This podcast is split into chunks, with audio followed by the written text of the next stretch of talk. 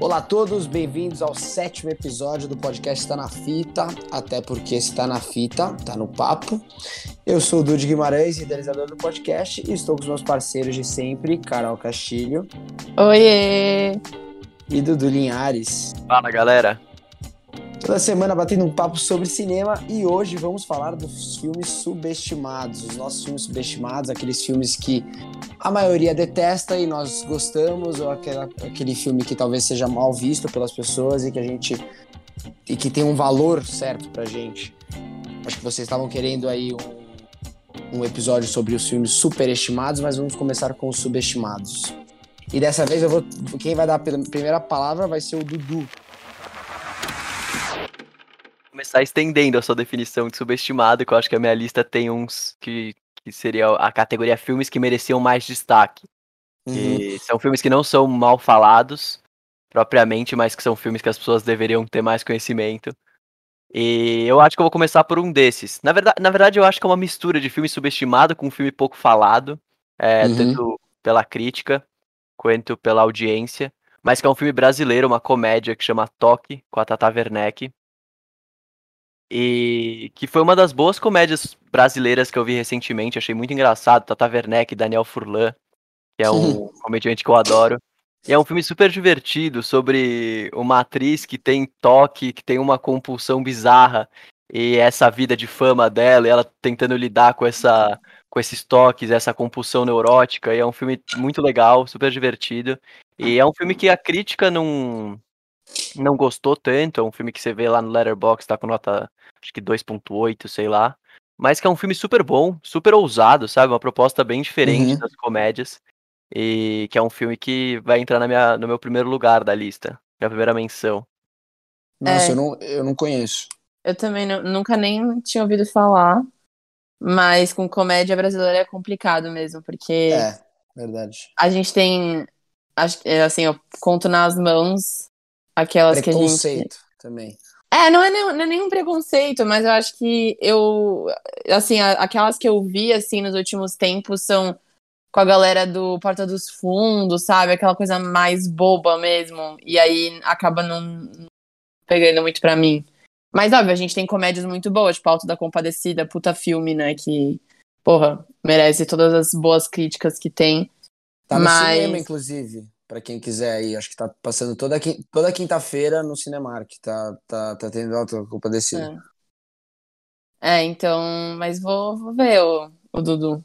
Vou pegar vou sua dica. Aqui, Dudu, também vou anotar. Inclusive, inclusive, uma das. Assim, eu, eu adoro comédia e uma da, a, a minha comédia preferida, assim, de longe, é um filme brasileiro que é o Casamento de Romeu e Julieta. Ah, maravilhoso, muito bom. Assim, é, é, passa na televisão, eu choro dar risada, choro dar risada, que é o Romeu é corintiano e a Julieta é palmeirense, é, tipo, é, junta futebol com cinema, é, é genial, genial, filme é genial, e é produzido pelo Rodrigo Teixeira também. Acho que um dos primeiros dele. dele, né? Primeiro o primeiro? Uhum. Mas é isso, assistam. A Tata Werneck é muito boa, é uma das, das grandes pérolas da comédia brasileira. E ela dá um show, então fica aí. Toque. Irado. Vou passar a bola para mim, então. É... Eu vou falar aqui de um filme mais específico, mas também vou juntar é, com outro filme que é do mesmo diretor. É... Que eu, eu, trouxe o Martin Scorsese para cá hoje. Olha que, olha que engraçado. Eu trouxe o Scorsese aqui porque o ah, Scorsese... Ah, não! Ah, não. Ah, não. Ah, Acho que eu trouxe o mesmo. Fala. Qual tá, é? então. Bom, primeiro falando aqui que eu acho que o Scorsese ele tem diversos filmes. E, assim, eu acho que 80% dos filmes dele são obras-primas. Então é muito difícil você, quando você fala do Scorsese, você fala, você normalmente fala de do 1, 2, 3, mas tem sempre outros aqueles ali que são meio esquecidos. E um desses filmes que eu acho que é um, assim, eu preciso até mudar, acho que a, nota, minha nota do Letterboxd, que é, pra mim é um um baita filme dele, que é O Rei da Comédia, que é o filme do, do De Niro, protagonizado pelo De Niro, é um filme de 1983. Ele fez logo depois do do Toro Indomável, que conta a história do, do De Niro, que ele, é um, ele tem o sonho de virar um, um comediante, e ele, é, e ele, ele vai fazer de tudo para tentar conseguir o que ele quer. E ele e acho que ele faz uma puta de uma uma crítica social aí também. Eu não quero dar muitos spoilers, mas acho que é um filme que precisava ser muito mais é, lembrado do Scorsese, que quando você pensa, você fala ali os bons companheiros, Taxi Driver, Toro Indomável e Lobo de Wall Street. Inclusive, acho que até dos filmes recentes do Scorsese, eu, eu boto ele em cima. Eu acho que é um filme, é um baita filme. E aí eu vou, vou juntar com um dos filmes recentes deles, que é Silence, Silêncio. O King of Comedy se colocou por conta do de ele não ser tão falado, porque ele não ser tão falam... lembrado. Por ele não ser tão lembrado, não, não é um filme que é, que é mal falado pela crítica de jeito nenhum, e nem pelo público, mas é um filme, acho que é pouco visto do Scorsese. Você vai falar, tipo, da galera que conhece o Scorsese, acho que a maioria não, nunca viu esse filme. E também Silence. Silence foi um filme aí de 2016 e que foi super mal reconhecido, pelo menos na minha visão. É, eu, eu assino embaixo do que você falou, eu não trouxe o Rei da Comédia, mas, assim, se uma coisa que o Scorsese fez foi revolucionar e, e criar novas tendências para o cinema moderno que, assim, você não pode negar. Então, o Rei da Comédia, assim, você consegue ver uma das, uma das dos anos que ele foi mais referenciado foi recentemente com a chegada do Joker, Exatamente, eu ia falar isso. E, assim, referências para mim nítidas, assim, eu acho que era o diretor realmente tentando, não sei se era ele tentando, mas é eu a nossa acho... crítica ao Coringa, né? É, era... O cara pegou Taxi Driver e Rei da Comédia e falou assim, é. fazer essas cenas aqui iguais. Tá Exato. Assim, eu acho que foi proposital, se não foi, aí eu acho que é com o... Qual é o nome dele? É Todd... Todd Phillips. Todd Phillips, é isso é, aí já é outra história, mas eu acho que foi uma coisa muito proposital e, e porque tinha, enfim, é, referências para mim bem, bem nítidas. O Silence foi um filme que eu coloquei como um dos meus favoritos da década. Ele chegou nas minhas menções honrosas no, no episódio das, das, dos favoritos. Porque eu achei assim, é, eu coloquei. Quando a, a pauta foi filmes subestimados ou que não tinham tanta atenção, esse filme veio na minha cabeça na hora, porque eu lembro de assistir esse filme e eu falei, cara, por que? E eu assisti atrasado, assim, bem depois de que tinha lançado. Falei, por que, que mais pessoas não falaram desse filme na época? E por que, que mais pessoas não estão falando desse filme agora? Assim, é, para mim é uma das obras-primas do Scorsese, vou falar isso, porque ele tem muitas, mas eu vou falar que é. Foi o Scorsese tentando dar aquele passo longe daqueles filmes de gangster que ele geralmente faz, aquela história mais de né, cassino, etc. Mas eu achei que funcionou muito bem. Tipo, é um filme mais lerdo. Eu entendo que as pessoas às vezes não gostam de filmes que são um passo mais devagar é, e aquela história mais que demora para desenrolar. Mas eu, para mim, a atuação do Andrew Garfield tá muito boa. O, o Liam Neeson faz tá também, tá não é? Muito bem também. Adam Tá todo, tá todo mundo muito bem. E é uma história, assim, que te deixa. Na... Eu fiquei na, na ponta da cadeira, assim, com o estômago revirado o, o filme inteiro, porque é, é, é, uma história muito sombria. E é uma história que fala de religião. E eu, geralmente, não sou uma pessoa que consigo me relacionar muito com filmes que falam sobre a pauta de religião. É, por, pelo fato de eu não ser uma pessoa que, que tá muito envolvida nesse mundo.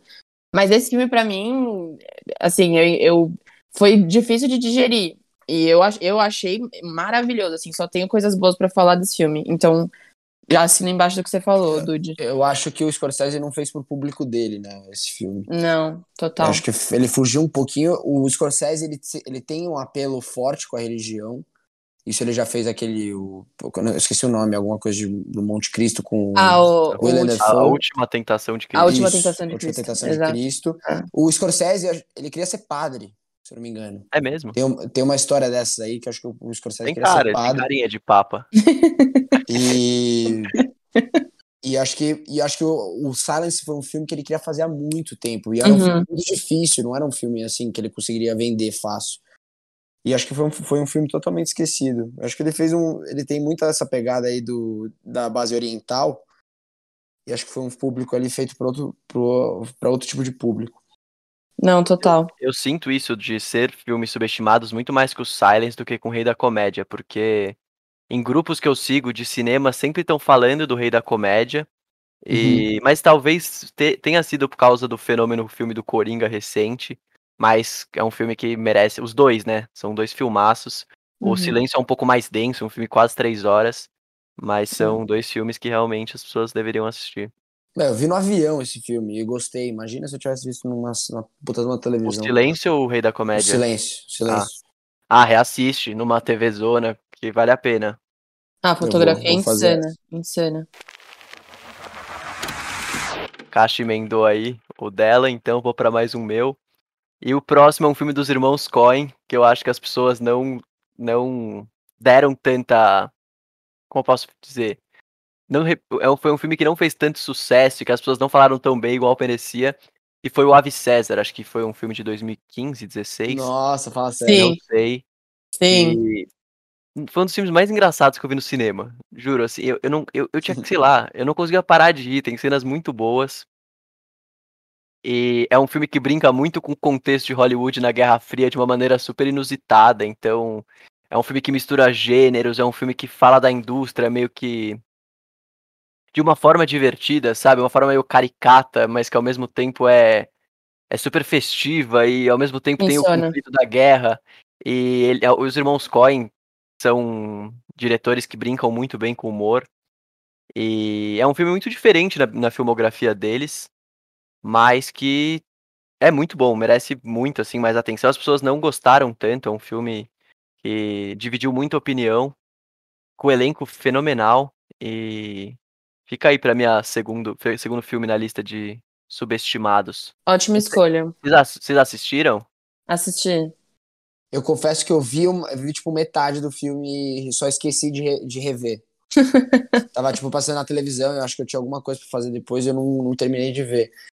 Mas, mas o- o- os irmãos Coen, desses, desses diretores aí mais famosos, com filmes bons, eles têm muitos filmes, né? Os irmãos Coen, não é o tipo, sei lá, o Tarantino que tem nove, o, o PTA que tem oito. O- os irmãos Coen têm bastante filmes. E aí você vai, quando você quer começar a ver, quando você quer começar a ver o- os filmes dele, você não, com certeza você vai deixar isso meio que lá por último, assim, né? Um pouco lembrado. Mas é muito bom. A, a- Tem cenas de, music... é, de, é, de musicais com a Scarlett Johansson, com Channing Tatum, que são, são cenas bonitas de ver e, é- nossa, é, é muito bom. É um A filme que eu história fiquei é o quê? É, um- é bastidores de Hollywood, não? Alguma coisa assim? Então, ele, ele meio que junta várias histórias, então tem, é um filme com muitos personagens. Tem o, o Josh Brolin, que ele é um produtor. Daí tem a Scarlett Johansson, que ela é uma dançarina de filmes. Tem o, o ator que inclusive vai estar no próximo filme da minha lista, que faz o Han Solo. Que ele é um, ele é um Os ator... já soltou o nome do, do próximo É, filme não, já, já fica aí, depois eu, eu dou meus argumentos. Mas que é, é um, é um papel muito bom, porque ele é um ator de filme western, que ele é convocado para fazer um filme de romance, assim, um, um dramalhão de, roman de romance, e ele não consegue sair daquele personagem de western, e fica o diretor tentando puxar uma atuação mais de drama dele, tem sequências ótimas. Então, fica aí, já fica a dica do meu próximo.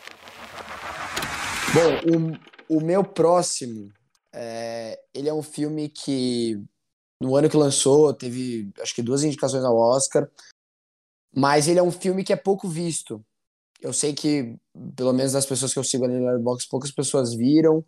É, quando eu comento também, muito poucas pessoas também não, não- nunca, nem, nunca nem ouviram falar, que é o Talentoso Ripley, um filme do Matt Damon com o Jude Law e a Gwyneth Paltrow. E, cara, é um filme que foi uma recomendação do meu pai, mais uma aí que meu pai não gosta de, recomendar coisa, coisa ruim. E aí ele falou: Não, a gente tem o DVD aqui, assiste comigo um dia. Cara, eu assisti, eu falei: Meu Deus, tô vendo aqui um dos melhores filmes que eu já vi, assim, tipo, não por, por questões técnicas, mas por uma história que me, que me é, chamou muita atenção e que, e que me prendeu do começo ao fim. Que o, o Matt Damon faz, ele interpreta o Tom Ripley, que é um cara que tem o dom de imitar pessoas. E, ele, e o filme se passa na década de 50.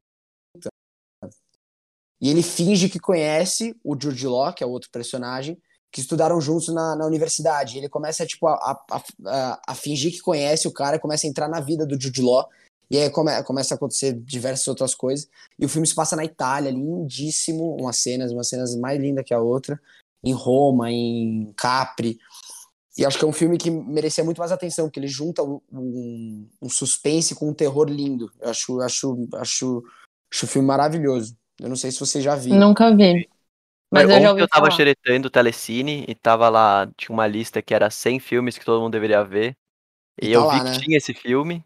E eu botei lá, acho que na watchlist da Telecine pra assistir. Mas não vi. Assiste, Du. Assiste. Assiste, acho que, você, acho que você vai gostar. Inclusive, patrocina nós, Telecine. É, Bom, pro meu próximo, eu vou trazer um filme também que foi indicado para Oscar. Eu acho que ele tá bem cotado na questão de críticas, mas eu conheço muita pouca gente que assistiu. Se, se para vocês a experiência for diferente, me falem. Que é A Qualquer Custo, que é um filme que foi dirigido pelo David Mackenzie. Não é um diretor muito conhecido. Filmaço, É, filmaço. Mas é um puta filme. É, ele, infelizmente, pegou um ano de Oscar que tinha aí uma competição muito forte para ele ganhar qualquer coisa. Então, ele foi um, um digamos. Era o ano é. do La La Land, Moonlight. Exato, não. Chegada. Foi, foi um ano Só. bizarro pro Oscar, então só filmaço. Então, ele, ele foi aquele. ele foi o, o irlandês desse ano, deixou pra trás. Mas, assim, eu achei um filmaço. É, para mim, a melhor atuação da carreira do, do Chris Pine, que é conhecido Ah, é, por ser aquele galãzão de Hollywood, aquela coisa mais. Sei lá, né? Aquele. Gosta de fazer mais ação, o, o galanteador, etc. Mas ele tá muito bem nesse filme. O filme é, é um filme de faroeste, assim, bem crime, bem. É, só que ele é, ele é passado no- nos tempos mais modernos, ele não é antigo em questão de o tempo que se passa o filme.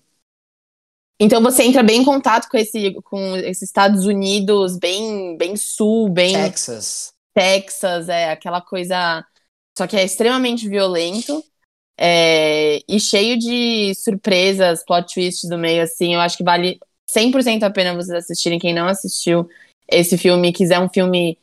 Um filme pra passar o tempo, um pra assim, é, é- você vai se divertir, assim, de todas as formas, você vai se entreter, é, passa super rápido e, enfim, pra quem tiver aí de bobeira em casa, um dia quiser se divertir assistindo um filme, coloque esse filme que não tem muito erro. Nossa, vou ser Realmente. sincero com você. Você falou, eu acho que eu até concordei que o filme era muito bom. Só que agora eu parei pra pensar, eu não lembro muito do filme.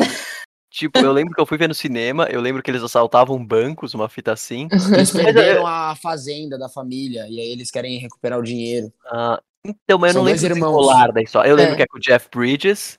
Bad O Jeff Bridges. Jeff Bridges fazendo o que ele mais sabe fazer, né? Tipo, É, Texas, cara total. faroeste. Mas eu não lembro do desenrolar. Você falou de plot twist, tipo, não lembrei, tá ligado? Não, não é que é plot twist, assim, tipo, caralho, aquela coisa, sexto sentido que a gente ah, falou, tá. né? Não é- não Mas é- é, é, é aquela coisa assim, o, inesperado vai acontecendo. Ah, entendi. Então, é, Mas eu nada muito- agora que você falou. Cenas de tiroteios ótimas também. exato, é. Os caras brincam muito bem na montanha, eu não sei. Sabe quando você tem poucas, poucos É. flashes, assim, de um filme? Aham. Mas é um O puta David- filme. O David, o David Mackenzie fez o quê? Olha, vou te falar aqui de cabeça, eu não sei dizer. Mas ele tá aí fazendo filmes. Eu vou pro próximo, que é de um gênero que eu acho que muitas vezes os filmes são subestimados, mas que pra mim é um dos melhores filmes de terror que eu já vi. Eu não consigo lembrar de filmes que me assustaram e que me entreteram tanto igual que eu vou falar agora. Puta, eu fiquei de falar o Han Solo, fica pra próxima. Se você Han falar Solo- o que eu tô achando você Solo vai pode falar... esperar. Mas é um filme que é de terror que, assim, eu adorei, me deixou morrendo de medo. É difícil um filme me deixar morrendo de medo. Com o Ethan Hawke, que é o Sinister, a Uau. entidade. Vocês assistiram? Mano, Eu não ouvi o que você falou, eu não ouvi. O, o Dude fez o desfavor aqui de um uau no meio. Mas chama A Entidade o filme. A entidade. Não, acho que de- por nome assim não conheço. E eu adoro o Ethan Hawke. Filme de terror com Ethan Hawke, eu só vi aquele The Purge. Também é É, horrível pra mim. Esse aí, esse aí não vamos falar, porque. Eu acho que o depois, vou até, vou até avançar aqui, mas que é um filme com uma sinopse tão desperdiçada, uma sinopse tão é, exatamente. Podia ser muito melhor aproveitado. Mas vou continuar. Que é um dos filmes de terror que mais me deixou com medo, assim, que eu. com a atmosfera mais sombria. Que é um filme que a crítica não fala muito bem. E que eu não sei se teve muita visibilidade, mas que é um filmão, assim, com. Acabei de ver aqui, o diretor chama Scott Derrickson. Ele foi o mesmo diretor de Doutor Estranho. Que eu não Hum. sabia dessa informação. Mas que então fez filmes bons, fora esse. E fica aí minha recomendação. Bom, agora vai pro meu terceiro filme. Eu vou trazer aqui um filme de uma franquia aí super querida pela galera, que é da franquia Harry Potter. Eu vou trazer o segundo filme, que é um dos filmes que eu mais gosto da franquia, que é o A Câmara Secreta. Eu não sei por que que é o filme menos, um dos filmes menos lembrados assim da franquia. Eu não sei. É o filme mais longo. Acho que tipo é um dos filmes que conseguiu aí muito bem pegar um pouco da essência do livro, tipo deixando uma, algumas outras partes faltando, mas mas ele trouxe muito bem, achei. E, e cara, eu revendo, eu revi a, a, franquia do Harry Potter, ele, ele só não, ele só para mim não é melhor que o terceiro, para mim o terceiro é o melhor disparado, que eu mais amo. Mas o segundo é o filme que mais me emociona, assim, tipo, que me faz. Aquela última cena da galera, do, a escola inteira batendo palma pro Hagrid, é tipo de chorar, assim. É linda a cena, é linda. Todo mundo começa a bater Eu- palma pra ele. Eu não sei É. que- quem eu gosto mais, o Dude que fala tão bem de La La Land ou o Dude que fala tão bem de Harry Potter. Não, mas o, o segundo filme, o segundo filme tem um suspense incrível, assim. Tipo, essa câmera secreta foi aberta, tipo, a galera tipo tentando descobrir. A- nossa, acho, acho a mais. Eu, não acho legal que- que introduz o Tom Riddle, né? É o filme que você E- começa a e- entender mais quem que é aquele, aque- aquela figura do primeiro Exatamente. filme. E é o Tom, e é o melhor Tom, Tom Riddle pra mim da saga inteira de, atu- de atuação. Hum. Ele, Pra mim é o melhor personagem, assim. Tipo, aquele lá do 6 eu acho horrível, aquele molequinho lá com aquele penteado horrível. Mas. mas, e, mais- e eu sei que o, o segundo filme bebe muito da fonte do primeiro, até porque é o mesmo diretor, que é o Chris Columbus. Mas isso é isso é isso é ok, porque aí foi no Ah, terceiro sim. que começou a dar um toque mais adolescente, mais é, mais adulto, vamos dizer assim. Mas eu acho o segundo filme incrível, eu não sei porque é um dos filmes menos falados e menos lembrados do Harry Potter. Inclusive, vamos concordar que Harry Potter, filme, é um patrimônio histórico da humanidade, né? Sim. Porque tava vendo aqui, eu, eu elenquei, o Dude também fez isso. E tem dois filmes que eu não gosto muito no entre os oito da saga. Mas os outros seis são filmes incríveis, incluindo A Câmara Secreta. São filmes que é um, é um dos poucos casos, talvez, de filme, tirando os da Marvel, né? Que acho que aí funciona de forma mais independente. Mas de uma franquia que mudou quatro vezes de diretor e tem um começo, meio e fim sensacional. E o Sim, Chris sim. Columbus, que é o do primeiro e do segundo, ele consegue trazer um- essa cara mais infantil pra, pra saga, mas que também consegue trabalhar bem com o público adulto, sabe? Ele, tem, ele mexe bem com Total, o universo total. do Harry Potter. Então. Eu vou um falar filmaço. que- Quais são os dois filmes que você menos gosta? Mano, eu não gosto do Cálice de Fogo E do Enigma do Príncipe. e do Eni- O Enigma do Príncipe. eu não- eu não- são dois filmes que assim eu não consigo gostar muito. Eu acho que eles não, eles não estragam o, o trajeto do- dos personagens, mas são filmes que assim, vendo sozinho eu não consigo gostar. Tá, ô meninos. Ah! O filme que eu vou trazer agora, A Mira já tá rindo já. eu juro, eu juro que eu acho. É que assim, esse filme não vai ser aquele que foi, que teve Oscar e só merecia mais, mais visibilidade. É um filme que a, a galera realmente não acha bom. É, É. Eu acho ele muito bom. Tipo, eu acho que não tenho que não gostar nesse filme. Óbvio, não é aquela coisa, aquela obra-prima, caralho, filme que revoluciona. Não. É um filme, mas é um, é um filme normal, mas é um Entretenimento. Entretenimento, exato. E esse filme é Magic Mike. Você gosta do Channing Eu- Tatum ali dançando peladão. Gente, se vocês pararem pra pensar, primeiro que esse filme foi genial no, no marketing dele, assim, no geral. Esse filme, tipo, fez muito sucesso, por mais que eu fale aqui que ele é subestimado, eu, eu, eu sei que ele fez muito sucesso na época de lançamento. Mas as pessoas realmente não falam, tipo, ah, esse filme é um filme bom. Eu achei um filme muito bom. Eu achei a atuação do Matthew McConaughey, tipo, muito boa. Tipo, eu acho que o Matthew McConaughey é o melhor personagem desse filme. Ele tá, tipo, maravilhoso de todos os sentidos, todas as formas. É, eu, eu gosto da- dessa, dessa ideia do filme de ser, tipo, essa vida que nem muita gente presta atenção, porque geralmente quando tem essa parte mais sensual em filme é por parte de mulheres. Então são as mulheres lá que estão descendo, que estão fazendo esse papel de vulnerabilidade e essa vida realmente de stripper. E eu gostei que eles trouxeram a, o lado dos homens nisso.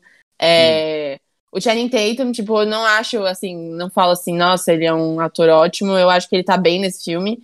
Mas eu, eu gosto do que ele traz, assim, ele é, pelo que eu sei, eu fiquei sabendo, ele já foi um stripper na vida real. É, já, antes de já. começar a atuar. Tem, tem esse post no Culture Pictures, hein, gente. E ele, e ele traz essa. Não ele, não o Channing Tatum, mas o filme traz essa, essa parte mais sombria é, que envolve esse mundo de entretenimento adulto que a gente chama, né? É, com, de drogas e, e, aquela coisa mais sombria, mais dark, mais feia. É, e sei lá, eu só achei um filme muito. Eu me entendi muito vendo e, e eu achei super bom. Então ele aí tá no meu filme de Irado. subestimados, Magic Mike. O Mas primeiro, o segundo um não. Que eu, que eu ouvi falar muito bem, que é o XXL, eu acho. Pode ser? Então, esse é o segundo. Esse eu não gosto tanto. Entendi. É, eu vi, acho que foi o Hessel. Eu lembro que do Omelete, é, eu lembro que ele falava muito bem. Na época eu assistia e eu lembro que tinha lançado esse filme ele adorou, uhum. adorava, sempre recomendava. Por, é. falar em, por falar em Hessel, eu ia comentar um negócio dele, que isso é muito legal, né? Quando, tipo, a crítica inteira, até mesmo o público, assim, que gosta de cinema e que fala mal de um filme, aí tem sempre um crítico ali que, tipo, até que é renomado, vai, é conhecido e fala muito bem do filme. O, eu tava vendo um vídeo e estava comentando sobre é, do Hessel ter amado os 50 Tons Mais Escuros, que acho que é o segundo filme da trilogia dos 50 Tons de Cinza, hum. que todo mundo mete o pau e ele vai a fundo, assim, ele vai a fundo defendendo até a morte o filme. Eu acho isso muito legal. ah, não, esse filme não tem como defender. Vou ter que ver isso aí. Eu não vi. É, eu também não vi, é, tipo, não, é, é muito difícil eu perder tempo com essas coisas. Mas, mas isso é muito legal. O terceiro agora vou ter que falar do Star Wars, né? Prometi. Mas vou falar do Han Solo. É, eu, eu, eu acho que a gente chegou até a falar em, em piores filmes da década, um pouco de Star Wars. Uhum. E eu já falei que eu, assim, eu não engulo o episódio 7 e o 9. Eu acho filmes catastróficos, ofensivos. Eu realmente não gosto. E só que nessa nova saga de filmes, o 8 eu gosto, só que para mim o que salvou essa nova leva de filmes do Star Wars foram os spin-offs, que foram o Rogue One, Rogue One, Rogue One é e genial. o Han Solo. O Han Solo, assim, não é um filme que eu acho sensacional, que eu defendo a pulsos, mas é um filme que eu vi no cinema, eu me diverti muito. Inclusive, é que eu já falei, é o mesmo ator que faz o. que tá em Ave César, o nome dele é Alden Ehrenreich. E eu achei que ele casou bem com o, o Han Solo, eu acho que ele ele traz bem essa memória do personagem do Harrison Ford. Mas é um filme desnecessário, sabe? Tipo, é um filme que se não existisse, Sim. não faria a menor diferença. Mas o Ron Howard é um diretor que dificilmente vai dirigir um filme ruim, ele pode dirigir um filme medíocre, mas um filme horroroso ele, é ele não vai fazer. Eu senti isso com, os, com o solo, sabe? É um filme que funciona. Você vai sentar no cinema, vai ter uma experiência gostosa, vai se divertir com os personagens, vai ter um, uma aventura legal mas que não é um filme ruim, igual as pessoas estão falando. Então, eu botei na minha lista mais porque eu acho que as pessoas falaram mais mal do que o filme merecia.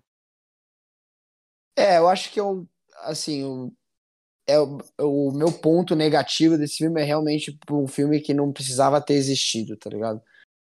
Que é um, assim, você pega ali, cê, porque você ainda tem na tua cabeça o, os atores e não é que você tá pegando um filme, sei lá, de uma, um filme de 1950 que os atores já morreram, tipo, aí você não tem como refazer. Você faz um remake, você faz você, você faz um spin-off você, você contrata os atores e tal. Mas você pega, tipo, até o Donald Glover, que eu gosto, fazendo o Lando, tipo, todos, todos os atores refazendo os papéis, refazendo não, mas é, trocando de atores por papéis que a gente sabe como é que são, como é que sei lá, tipo, filme bobo, desnecess... para mim desnecessário e também contar por que, que o Han Solo se chama Han Solo, pra mim foi o ápice ali do filme, que eu fiquei puto.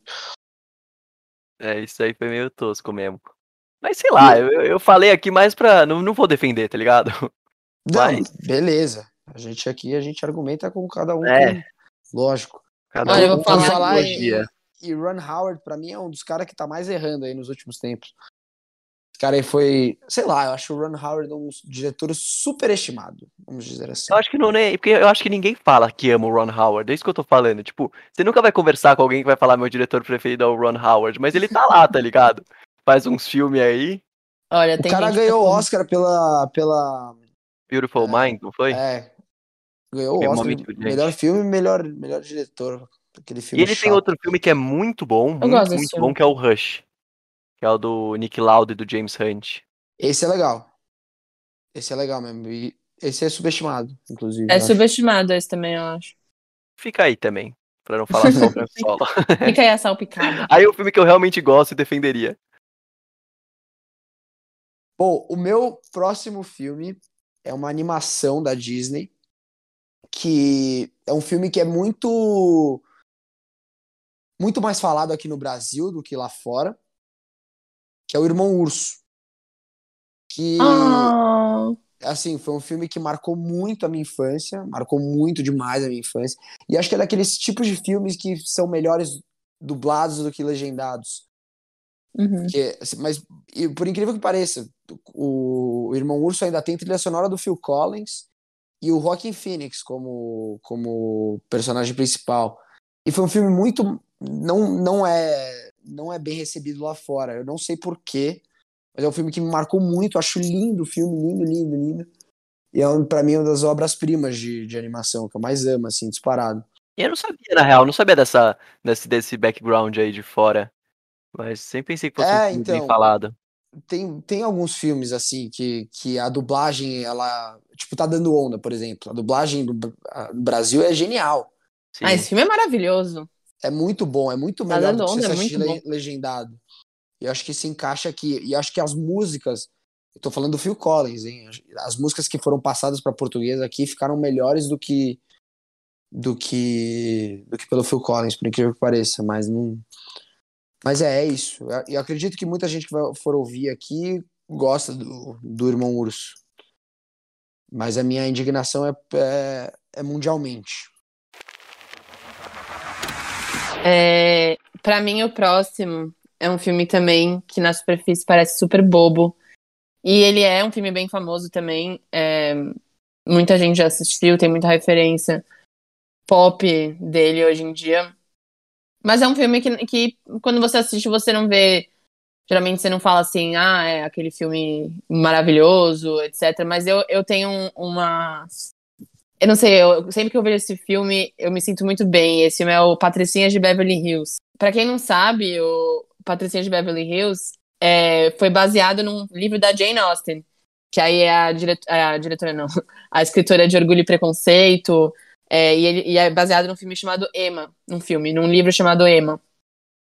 E eu adoro esse filme. Todo, toda vez que eu assisto, eu, eu acho que é um dos filmes de adolescência, assim, de.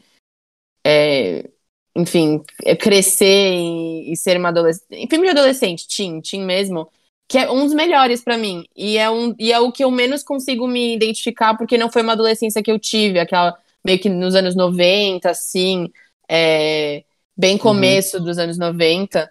É, zero, tec, assim, zero muita tecnologia, nada, nada sobre isso. Mas, cara, eu achei um filme muito. Eu acho um filme muito bom, muito gostoso de ver. Paul Rudd tá maravilhoso nesse filme, esse homem não envelhece. É, eu gosto da história, eu gosto é, das pegadas de crítica social que eles fazem no filme, aquela, aquela crítica quão supérflua a gente consegue ser e- na adolescência e ligar para as coisas que realmente não importam na vida, né? Negócio de imagem, negócio de ter aquela pessoa, querer ser aquela pessoa popular, que quando você é novo, você não, não entende tanto, mas quando você passa dessa fase, você começa a ver, nossa, que besteira realmente é o colegial e quanta merda a gente faz só por para chamar atenção, sei lá, pelo menos isso isso sentou muito comigo. Então, eu, eu gosto muito desse filme, eu acho que é um dos filmes de adolescência mais bem feitos aí desses últimos tempos, junto com Meninas Malvadas, talvez. Então, que, que, que também bebe muito da fonte de, de Clueless. Verdade. Então, é, fica aí. Patricinha de Beverly Hills. Tem tanto filme que eu queria falar que eu, Tem, a gente vai eu fiquei fazer até triste de, de ocupar um espaço com o Han Solo, tô me sentindo mal. Quer cortar o Han Solo? Não, deixa o Han Solo porque eu falei tanto dele ao longo do vídeo. que agora ele fica. No final até ele acha que é ruim agora. Eu acho que é ruim, é o que eu falei, eu só acho que não é tão ruim igual as pessoas falam. Eu nem acho que é que- ruim, na real. Pior que ele falou o episódio inteiro de Han Solo. É, então, Ou ele fala Ah. que no próximo filme é Han Solo e no outro, ah, esqueci, era Han Solo, mas deixa pro próximo. mas tá, fica aí, ele merece, assim, Fica pra aí, deixa aí o Han eu não Solo. ficar tão no lixo. Mas vou falar agora, vou ter que falar, não são filmes ruins de forma alguma. E vou emendar dois de uma vez, inteligência. Mas que é do meu diretor preferido, do, da última leva de filme deles, filmes que não tiveram um reconhecimento tão grande igual deveriam ter, ou pelo menos eu senti isso. Que são filmes do Clint Eastwood, que são o Amula, não sei se vocês assistiram, e, E o Richard Richard Jewell. Jewell. Esses dois Uhum. que o Richard Jewell entra naquela leva de filmes de heróis americanos que o Clint começou a retratar agora nesse a partir de 2010, se eu não me engano, ele fez o Sully, ele fez o Sniper americano, fez o Richard Jewell, fez aquele 15 17. Mas o Richard. Jewell foi entre esses o que eu mais gostei, junto com o Sully. O Sully eu senti que teve um reconhecimento apropriado, o Richard Jewell não, sabe? Eu vi pouca pessoa falando, pouca pessoa vendo. E é um filme que retrata muito bem essa história. Eu pessoalmente não conhecia, é um filme bem com drama bem explorado. O elenco tá muito bom. E o Amula varia um pouco, é um filme mais que traz de volta esse personagem que o Clint interpretou durante a, a sua vida de ator de uma forma desconstruída. E que é um filme que, que é um road movie, então traz essa ideia de evolução de personagem junto com a figura do ator. E, então são dois filmes que eu acho que deveriam ter mais reconhecimento. Vou, vou falar esses dois porque são no mesmo diretores de períodos parecidos, acho que tem um ano de diferença. E que são filmaços que eu acho que as pessoas deveriam assistir. É que eu acho que essa coisa aí do que você falou da comparação de Sully com o Richard Jewell, acho que tem um ponto principal ali que eu acho que é o protagonista, né? Que um é o Tom Hanks, que atrai muita gente pra assistir, Ah, e ser. outra é o cara que fez a Cruella agora também, esqueci o nome dele, que eu acho que eu achei incrível no Richard Jewell, inclusive. Ou Walter Hauser. Isso. Achei ele, achei ele genial no filme e adorei a Katie Bates no filme também, que faz a Muito mãe. bem. O Sam Rockwell Muito tá bem. muito bem também. Sam Rockwell tá, aquele, aquele, aquela participaçãozinha dele. Participação não, segundo ator ali. Mas a Katie Bates, pra mim, faz um puta papel. Mas assim, dos filmes dele, sei lá, eu não. Essa leva de heróis americanos que o, que o Clint Eastwood faz não é uma coisa que ainda me, me pegou muito. O Sniper Americano é um filme, pra mim, nada assim acima. O Sully também, pra mim, não foi muito, mas, tipo, não, não, longe de ser filme ruim, mas não. Mas se você for pegar ali a filmografia de direção da, do Clint Eastwood, pra mim, nenhum desses, desses filmes de herói deles, heróis americanos, chega no topo. Acho que ele é obra-prima, sabia? Eu acho um filmaço. Inclusive, é um dos meus preferidos da filmografia do Clint. Só não falei agora porque eu realmente não acho que é um filme subestimado. Acho que é um filme que teve um público, teve um reconhecimento grande da crítica. Mas o Uhum. Richard Jewell é o que eu falei, sabe? É um filmão também que as pessoas falaram pouco e assistiram pouco. Cara, e eu vou, assim, vou trazer meu, meu último aqui, meu último filme, depois vou falar até de uma menção rosa que eu nem sei se é tão subestimado assim, mas beleza.